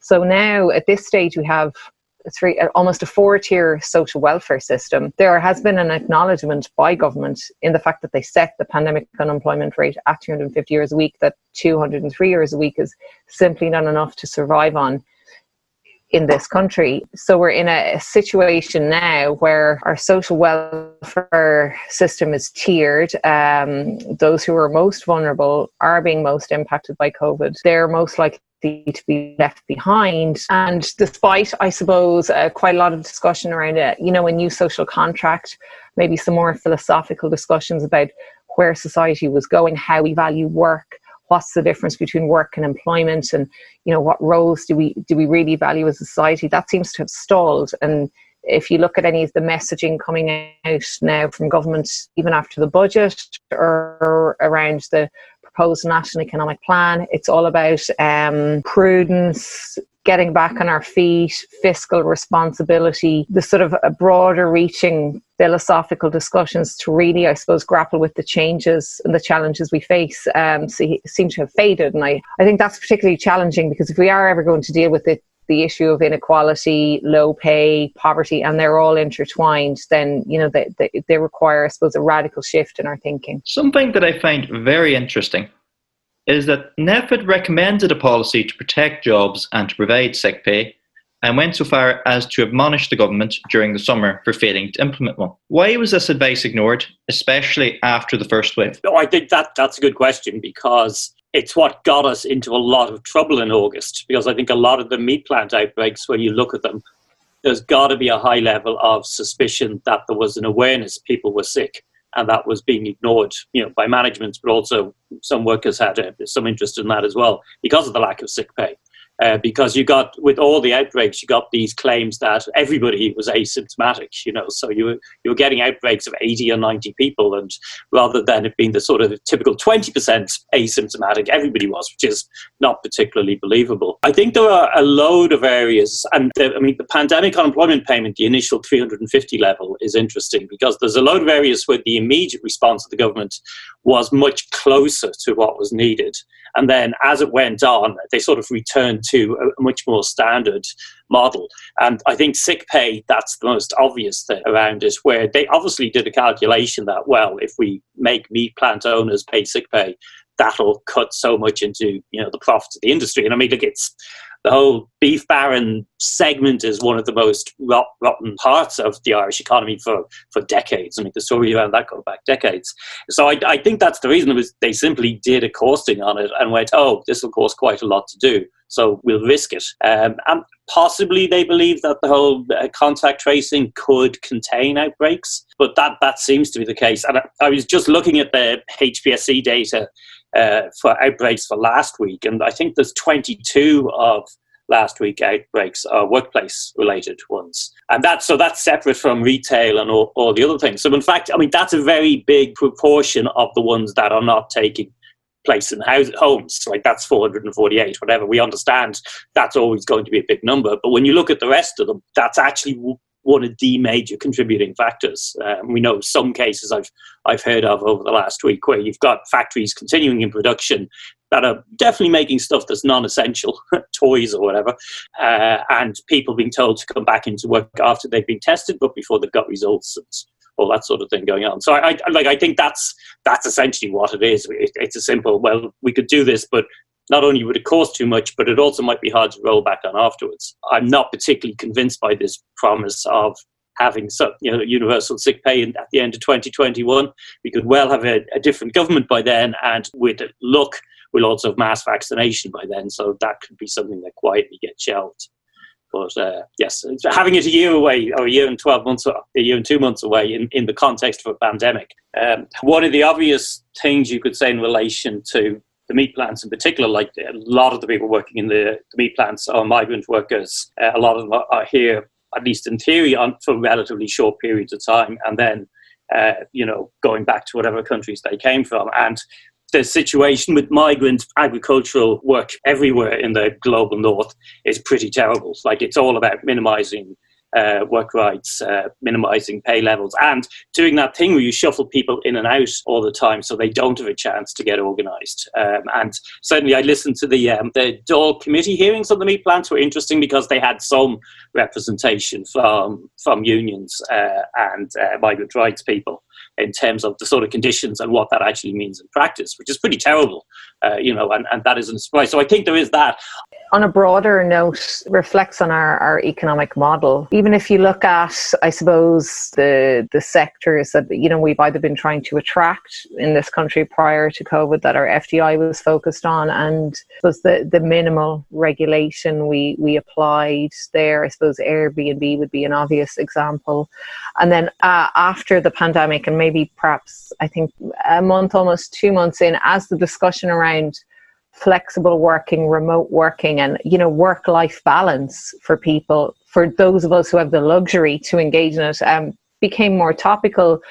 You know that I noted that a, a, study was launched and some research was launched about how. Uh, people wanted to get back to their offices, which I found interesting. And then you realize the study has been funded by those companies that own office blocks because their profits rely on getting people back into the office space. And yet, nowhere in the, and it was broadsheet newspapers, was it reported who had actually funded this study, which I, you know, I, I find interesting because then that becomes an agenda on, you know, weekend talk shows, for example we have to get people back into the offices. The city centre is being hollowed out. Coffee shops are closing down. And it's like, well, you know, maybe we should get people back living in urban centres as opposed to just working there. Perhaps it's not necessarily a deliberate policy, but what it does highlight is perhaps the model that we've been following is wrong. And, you know, those people now who are most impacted by the current situation were among those who were most impacted in 2008 and who never really recovered. And, you know, unless we really bring about some sort of significant shift in our thinking and change in our policy, which, you know, judging from what's coming out of government at the moment, despite the lofty language in the programme for government, I suppose actions speak louder than words and actions thus far, especially after the budget, you know, I, I wouldn't be incredibly hopeful that we're going to see that radical shift. Now, no employer wants to have to let people go, but it's proved nearly impossible to find a balance between keeping people at work and containing COVID in workplaces. What do you think the key lessons which government and businesses failed to learn from the first wave were, and why? Well, I suppose the first thing is how many of us in general can you work in a workplace where you can absolutely keep two meters apart from your colleagues for, for the entire day and then keep a two meter distance as you travel, unless you travel in your own car on your own to work, home from work, at your lunch break, everything. It, it's very, very difficult to do that. And I think if you look at where the outbreaks have been, in particular, both terms of care settings, nursing homes, meat plants, it's also what are the living conditions for a lot of those workers as well. You know, especially for migrant workers in particular, they're living in crowded accommodation. It's very difficult to self isolate. Andrew mentioned if you're not entitled to sick pay, you know, and you're relying on an income, then, you know, more likely to go into work. And I think I think what you've seen is um, at a political level, certainly you've seen a, a challenge to the public health advice, less clear guidance for employers, because this is going to be a long term or a long to medium term issue that we're living with you know so but there's no guidance for example. So what happens in january february march? Should people's for example start a, a staggered return to the workplace or should flexible and remote working become the norm? And then if that is the norm then what are people's rights um, are there you know are there employment contracts going to be rewritten for example that your place of work is not your office you know an obvious when the pandemic started i was watching quite a lot of the world health organization uh, sort of press briefings on it and something they kept emphasizing was that the way you needed to fight it was through community empowerment. And it took me a while to kind of catch why they were emphasizing that. But I think it very much applies to the, the workplace situation here. One of the problems with the way things have happened is it's tended to always be very top down. It's kind of this expectation, like on mask wearing, for instance, that until they introduced the law saying you had to wear a mask, a lot of people weren't wearing masks, you know, and then as soon as that was made a law, then, you know, very quickly that turned around. So that expectation that primarily the role of the state to manage all these things. Um, and I think when you have Fianna Fáil, Fine Gael running the state, that's not a great expectation in, in, in terms of, of workplaces. Uh, but the second thing is the level of detail means it may also be not very practical. So I think one of the key things that, and it relates to sick pay, but it relates to other, other workplace issues as well, that uh, was needed um, was stuff like uh, um, legal recognition for the right of workers to be represented by a union in, in conflict with their employers. You can technically be a member of the union, but the union has no right to representation, so that doesn't mean anything. So what that mean, what that the impact that means in terms of the pandemic is that if you ha- have employers that are getting people to do stuff that's not safe, in an awful lot of contexts, workers don't have any any mechanism to do anything about that. You know, if you're unionized, then and you've an active union in that place, then perhaps you do. And, and that may be one of the uh, reasons why things are different, for instance, a lot of public sector places. Uh, but otherwise, you, you don't. Um, so I think the, the mistake, if you like, uh, what, was a, a, focus that wasn't about empowering workers to actually look after safety at their workplaces themselves. Instead, all the guidance is about giving advice to employers about what they should do as best practice very little supervision or inspection in terms of are they actually doing that, uh, and no power or no new power in terms of workers to uh, be able to take over that process themselves. Go, we're not happy with doing this. We want it done in this other way. Um, I mean, uh, like if you look at say the construction sector, uh, would be a good one, where there's you know construction's a dangerous job. There are fatalities every year in it anyway, and an awful lot of the, the pushes for safety have come from unionization within that sector. Then they get codified into law.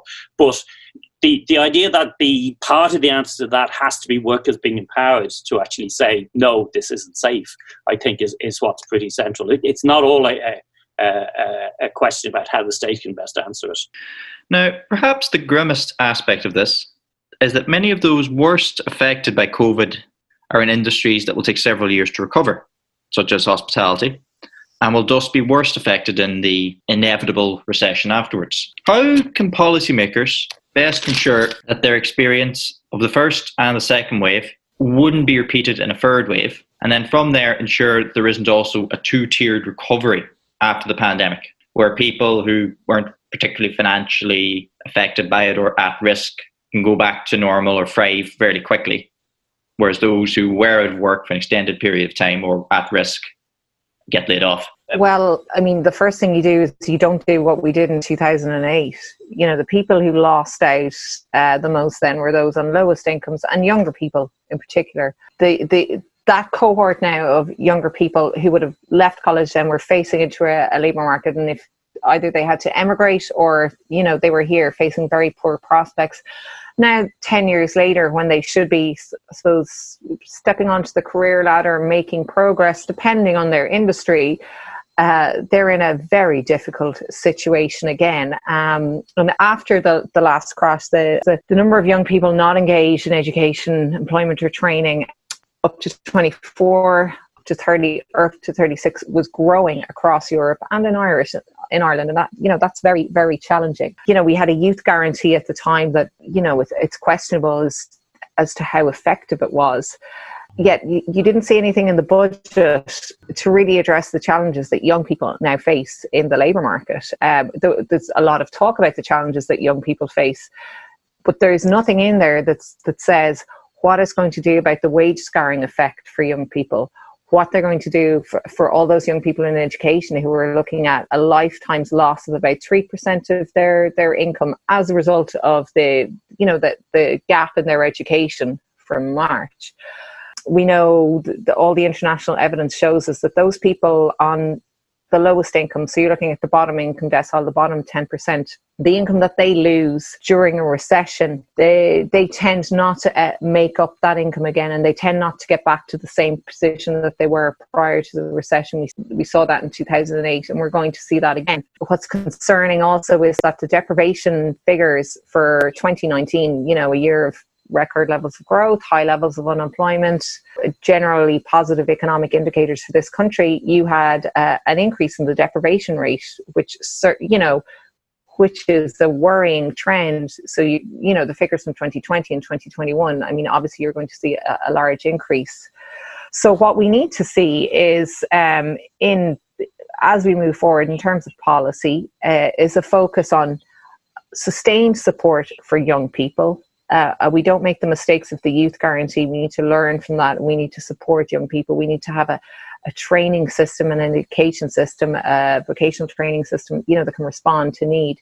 We need, um, I would argue, a, a floor of universal services and a universal basic income. So a combined floor of those for everybody at all stages of the life cycle across society we need to look at there was challenges regionally prior to covid in terms of you know lower income levels demographic challenges career progression employment challenges po- you know higher poverty rates for example.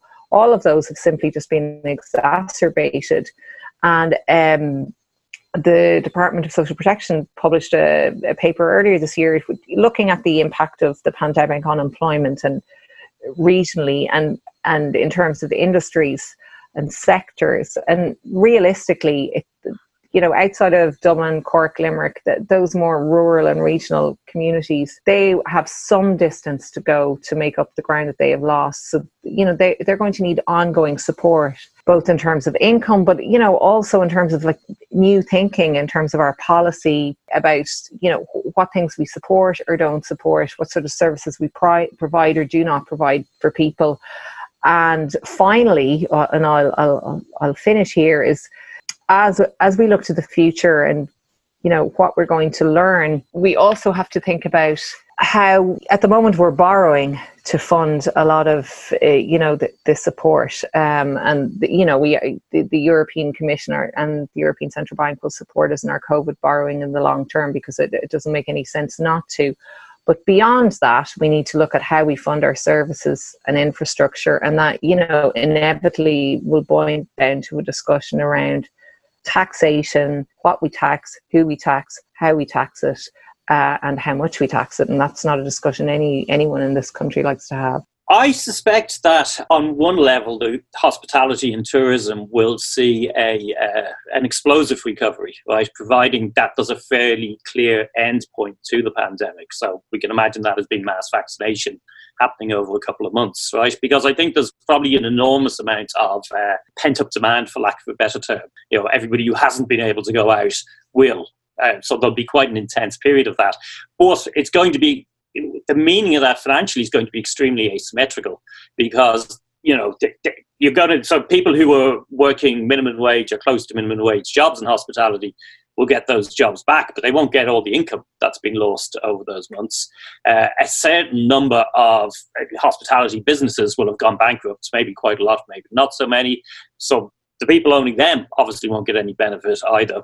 But the other ones, are the ones who bought ones up in the meantime, will will get will get a lot of it. And I think we're seeing the same uh, in terms of stock market movements as well. That you know you're seeing re- recoveries of wealth, but that it's very asymmetrical. So it's, it's, a few people are doing very well out of that, um, and uh, most people, and obviously most workers who don't own anything in the way of stocks or shares, aren't getting anything out of it at all. So I think it's going to exacerbate the situation already ex- that already existed of how asymmetrical wealth is in this country.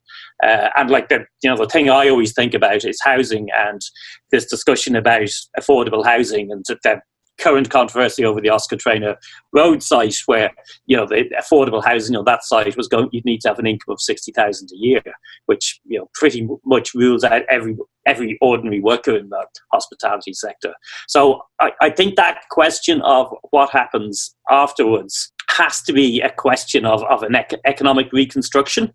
Uh, you know, that's also related to environmental terms, but you know, a redefinition of what we mean by terms like affordable housing and all those sort of things, so that there's nobody excluded from that sort of list. But I think that's a bigger challenge. But yeah, my suspicion will be that it will be very asymmetrical. Basically, some people are going to do massively well. A lot of people are going to get the incomes back they had before, but not the money they've lost in the meantime.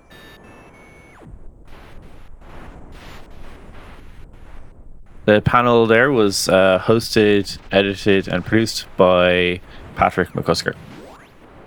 In our last segment for 22 minutes, Dara Deegan Gregory interviews Sean Murray, director of Unquiet Graves, which aired on RTE last September. This feature length documentary uh, details how members of the Royal Irish Constabulary and the Regiment of the British Army were centrally involved in the murder of over 120 civilians uh, over the course of the Troubles in Northern Ireland in collusion with loyalist paramilitaries collectively known as the Glenanne Gang.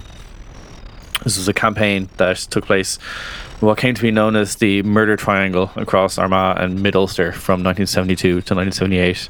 And the documentary builds on the shocking work of Anne Cadwallader in her book Lethal Allies, which was released by Mercier Press in 2013. Here's Dara.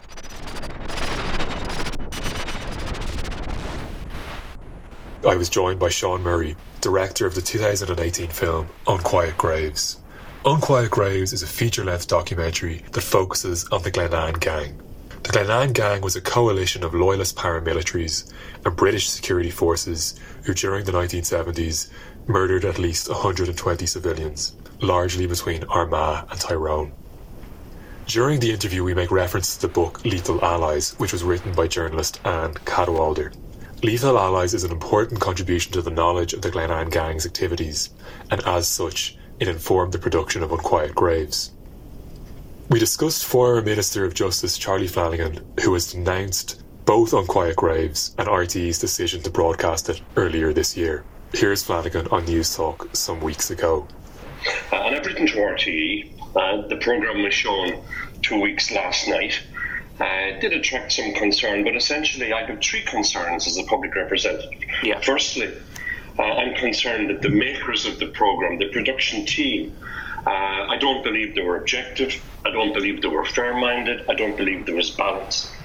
Uh, secondly, uh, I'm concerned that, that, that RTE actually showed the program or transmitted the program without what I felt was due diligence, and I want that question answered insofar as what background information or checks were undertaken by RTE in the form of due diligence. Several times throughout this interview, we refer to the concept of truth and reconciliation. Truth and reconciliation is a formal process whereby a body is set up to reveal and discover wrongdoings by governments and or other non-state actors. Its purpose is to attempt to resolve residual elements of former conflicts. Most notably, the process was used in South Africa after the fall of the apartheid regime. We'll introduce the interview with a short clip from Unquiet Graves. we had a meeting with the chief constable, the most senior police officer in the PSNI, accompanied by an assistant chief constable at their headquarters. And we asked them what did they intend to do about the fact that a former police sergeant, William McCaughey, had admitted publicly that he was also party to the plan to kill 30 children at a school and their teachers. There was a pause. They looked at each other and they told us that nothing had been done and there was no intention of doing anything. It wasn't to be re- he wasn't to be rearrested. It wasn't to be reinvestigated. Nothing would happen. And I think at that moment and after when we left the building, we talked about it and we realised that where else in Europe would a former police officer admit to a plan to kill a large number of children in a school and his former employer would say that he had no plans to re interview him as a result. Had you, for some time, wanted to make a film based on Lethal Allies, or was, was the book was the book itself a kind of catalyst for, for wanting to make the film? Well, I think even before the book, I wanted to I wanted to get, get involved in a production that detailed an, an overarching story of collusion. But I think that the uh, once I had read Alan Cadwallader's book, I think that was that was a springboard for for putting this all into action and getting the film that you know offered some kind of uh, overall look at, at, at collusion. And I, I, think the Glenanne series for me was one of the biggest that I had ever read about. You know, the Glenanne gang and their victims. That story felt uh, particularly important for you. Yeah, but I felt that you know there were many instances of collusion, but I felt that, that the Glenanne gang, even though it was about uh, a gang uh, that, that, you know that, that were involved in a gang of policemen, soldiers, and loyalist paramilitaries that were involved in killing civilians between 1972 and 1978. It didn't matter to me that, that, that this was about uh, you know a, a particular a, a particular uh, period in time, I thought, you know, if I told this story about the Glenanne, it was a story about collusion, and it could be identified to anyone who was who was uh, you know victims of, of, state collusion, whether it was in the 1870s, the 1880s, or, or the 1990s, right through, you know. And how do you feel about the film's reception so far? Are there any plans to broadcast it in the UK on UK terrestrial television? Well, I don't think I don't think we'll, we will ever get the film shown on uh, you know, terrestrial UK terrestrial television. I don't think that the, the BBC will go near the film, ITV or Channel Four for that matter. I think it was a very brave decision by RTE to screen the film, but uh, I, I, think it was well overdue that a film like this should have been aired on RTE. Uh, after all, we're, we're, talking about a gang who was involved in uh, the, the, Dublin Monaghan bombings and, and, and, other victims around Castleblayney and Dundalk in the 1970s, etc. So this is something, although dealing with collusion in, in the north of Ireland, it was it was also about those that were affected south of the border, also, you know. And do you think there are specific obstacles to having the film broadcast on, on UK television? Have you had discussions with production teams? Well, I, I haven't, no, and I, I, never ever had it in my head while making the film. We, you know, uh, how I look at, at, at, contemporary history is particularly coming from, from where I come from in the north of Ireland. The, the dominant narrative has always been controlled by the broadcasters and the media. So, as far as I was always concerned, the, the, the BBC or even RTE in the South always done the bidding of the establishment. So, I never had those broadcasters in mind whenever I was making the film. We were always to, to you know, for me, it was always to bypass that, particularly with the proliferation now of digital and social media. So, we wanted to get it into the cinemas and we wanted to get it international, you know, through international streaming agencies. So, the broadcasters, it wasn't, it wasn't important for me but maybe maybe I underestimated that once the film was uh, was screened in RTE because obviously the reaction after that was was for me was historic. The film does seem to have received quite a bit of acclaim, but it's also received a negative reaction from some high profile commentators uh, who kind of resorted to personal attacks on you. Did you anticipate that reaction? Well, it did, yes. I, I always did anticipate that because I think that, that, that, for me to to unpick the content within the film is always going to be very difficult because it's it's it's based on over 20 years of research for from uh, from a number of human uh, rights groups, Justice for the Forgotten in Dublin, Pat Finucane Centre in Derry and Belfast. Uh, but also, it was part of my own PhD. So we, we had this 20 years of research uh, along with my own four years of research in the PhD. So it, it had a besides the, the, the, initial research, it had a scholarly foundation. So I was always able to defend uh, what I was doing with this film from an academic point of view. So I was always sure going into these uh, battles post production that I was well prepared for any of the criticism that was within the film, any of the content. But I think the personal uh, criticism that came afterwards, I, I, thought that a lot of people uh, were, were quite ill informed, and, and, and for me, had shown me a, a, a lack of discipline. But most significantly, Charlie Flanagan, the former Minister of Justice, wrote to the Director of Programming at RTE to register his complaint that they had broadcast Unquiet Graves, and he indicated that he was seeking formal explanation from RTE. He then went on to Newstalk to further denounce the film and to question the objectivity of the filmmakers. Uh, to my mind, for a senior political figure to make such an intervention against a single piece of media seems quite unprecedented in our recent history. What was your reaction when you learned Flanagan's intervention? To be quite honest I was surprised. I'm not surprised that Charlie Flanagan felt that way, not, not at all, but I'm very, very surprised again by the lack of discipline. Uh, I think it not only exposed, uh, you know, the, the kind of establishment's thoughts on this type of work being shown by RTE, but it also exposed those dark relationships between certain journalists, certain unionist journalists in the North, because a lot of the things that Charlie Flanagan had said were almost copy and paste what had been said in the weeks before by uh, some unionist journalists and some quite extremist uh, unionist bloggers, etc. You know. And I, I, know we referenced there that he had, he had written to the director of programming at RTE. Did you ever see that letter? I did. How I had seen that letter was even more surprising. I'd seen that letter posted on social media by a, a blogger who would be a unionist, he's a unionist blogger, a former IRA man turned Christian, uh, who's quite a, quite an extremist blogger for that matter. And to see what, what in essence should have been a private letter to RTE, to see that on, on, on social media by this uh, this particular blogger was very very surprising to me. And it wasn't it wasn't an open letter, so somebody presumably leaked it. Well, I, I, I would be fairly sure that, that RTE didn't leak that letter. That had to have came from you know someone else. Uh, I mean, do you think that kind of resistance that we've seen uh, directed at Unquiet Graves is more broadly symptomatic of an unwillingness to acknowledge the full extent of collusion between loyalist paramilitaries and the British state?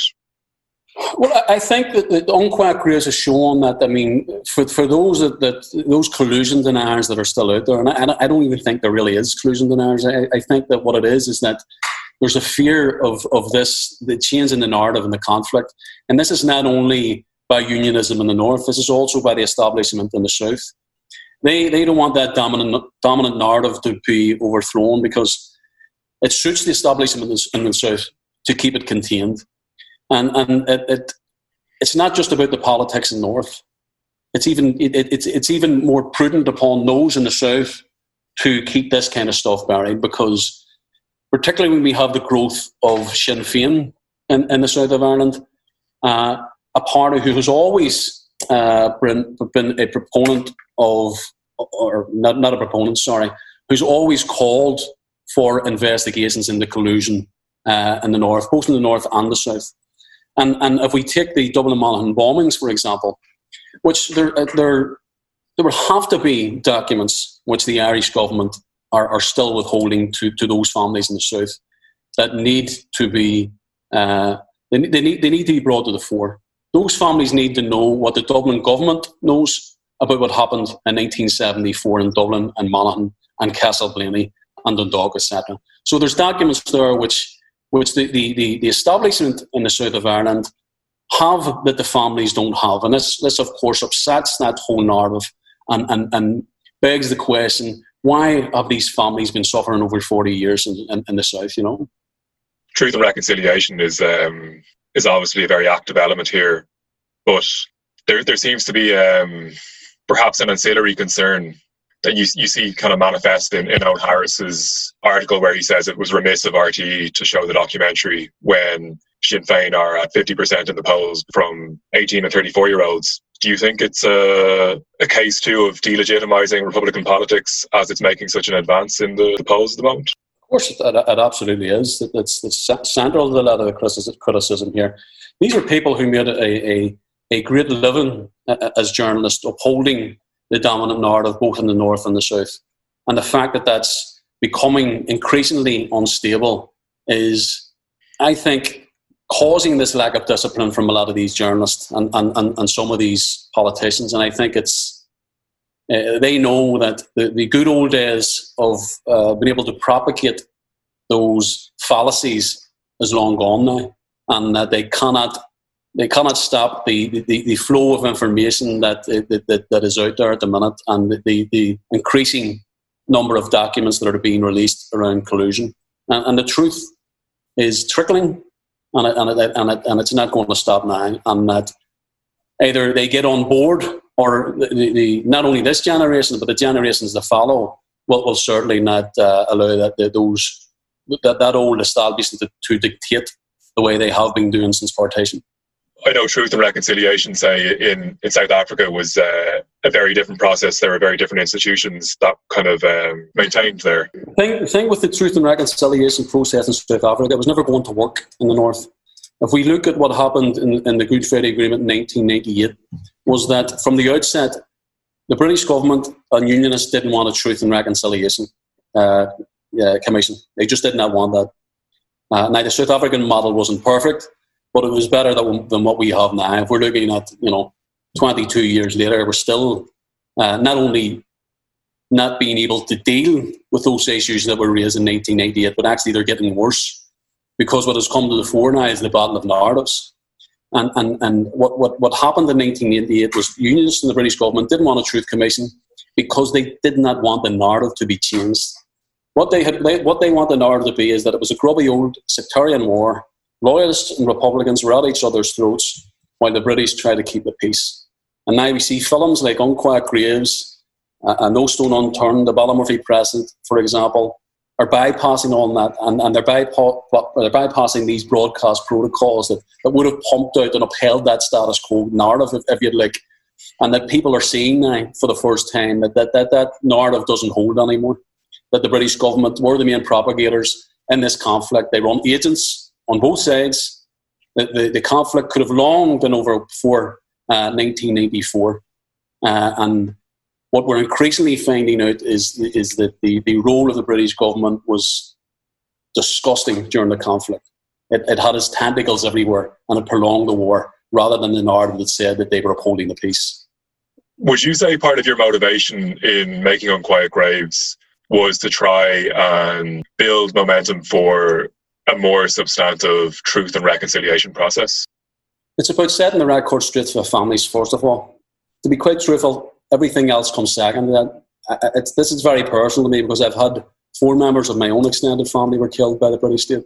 So I know it firsthand. This is this isn't just a filmmaker that's going out to make a piece of a, a piece of work that the that could be considered considered an activist piece of filmmaking. This is something that's very dear to my heart. So when I sit down with those families it's like looking into the eyes of my own family. So I, I know it's very personal. So it's setting the record straight. It's setting the narrative straight.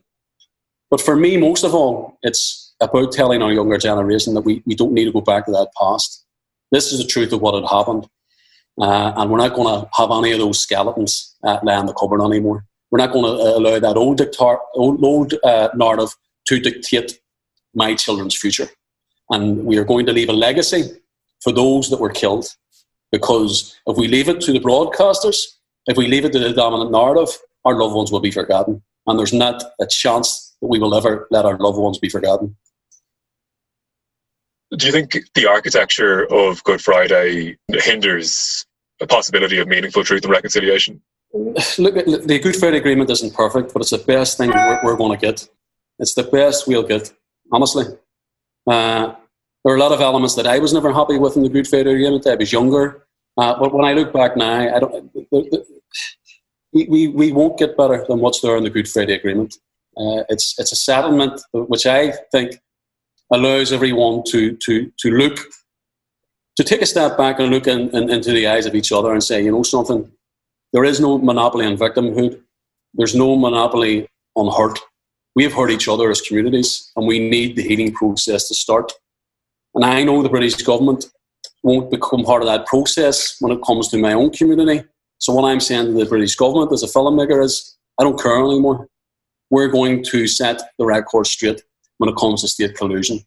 Uh, and you can hide the documents, You can have these asbestos fire accidents. You can have these documents going missing still, but the truth will, will, will uh, eventually be out there. Regarding the families of those who were murdered by the Glenanne gang and their quest for justice, they had sought an overarching thematic report on collusion from the PSNI. A court in the North had compelled the PSNI to produce this comprehensive report, which then saw the hierarchy of the PSNI appeal the court's decision and attempt to delay any such report. At the time, the hierarchy of the PSNI was George Hamilton and Drew Harris. Drew Harris was then deputy constable. How did the victims' families perceive the hierarchy of the PSNI after they had appealed the court's decision? Well, if, if, if you take it from the family's point of view, you know, there are two avenues towards getting some sense, semblance of justice, and it's through the criminal justice system. And if they can't get it through the criminal justice system, it's through filmmakers like myself getting that information out there, being able to uh, create a legacy for their loved ones and make sure their loved ones aren't forgotten. So if we look at the criminal justice system, when we have a, a police service that should have investigated those killings uh, over 40 years ago, and in some of those instances, still to this day, uh, obstructing and obfuscating uh, the path to justice for these families. Of course, they're not happy. And, and what it says to them is, you know, can we consider, after everything that's happened, can we consider the PSNI to be any different from the RUC men who were involved in our loved ones' killings? I, I can understand that when, when, when I hear family members saying that. So, you know, 40 odd years later, we're still seeing this obfuscation, this, these these obstacles being put in the way of the families, and, and they've every right to be angry. I, I would be very, very angry myself. And do you feel victims' families felt that George Hamilton and, Drew Harris were obstacles for meaningful transparency?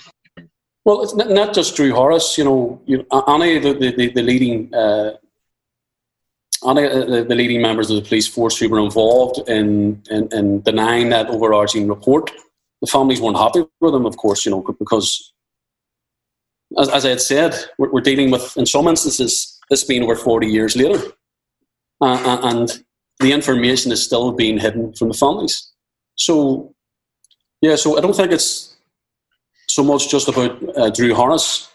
It's about, you know, uh, all those who, who were involved in the leadership of the, the PSNI and, and and denying uh, the right of those families to have that information and completing that overarching report, you know.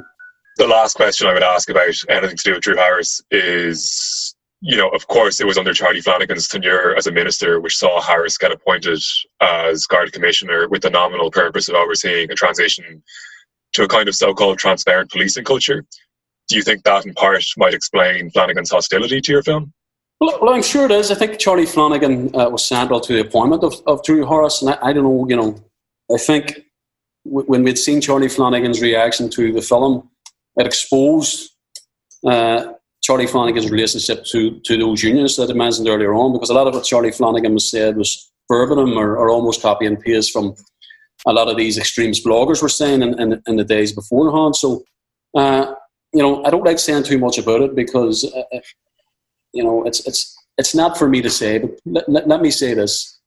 When I'd heard that the Drew Harris was appointed to uh, uh, to the Garda Commissioner uh, appointment, it was it, it, it, took me back. I was very very surprised, and even now, I, I don't understand the rationale behind it because when, when we're when we're looking at those families that were that were killed uh, in, the Dublin Monaghan bombings in Castleblayney and Dundalk, etc. I think where's the rationale in appointing someone who was a member of the PSN in North into the Garda uh, Commissioner post? Finally, are you working on anything else at the moment? Well, I'm also we're, we're already working on the on the pre-production to this to the follow-up film to Unquiet Graves. Oh, great! I didn't realise. Yeah, yeah, uh, and I've just finished. Uh, well, we're in the edit at the minute of the Killing Kelly documentary, which looks at the death of Dr. David Kelly the chemical weapon expert that was found under suspicious circumstances uh, in the aftermath of the Iraq War. So that's going to be pretty controversial also in Britain, you know. So yeah, I, I don't I don't steer away from too much controversy when it comes to making documentaries. That sounds great. Looking forward to seeing them. I think I think the film has, has opened a lot of eyes in, in the south of Ireland. You know, the very fact that obviously you, you were looking to the interview me is an indication of that, and, and just the reaction in the south by the, the, the public. I think that's yeah. what really upset. That's what really upset the likes of Charlie Flanagan was the huge reaction to the public, the film. You know. Thanks a million, Sean. I'm looking forward to seeing your, your work in the future, and uh, hopefully we can have you on again to discuss it. Great stuff, Darren. Thanks a million.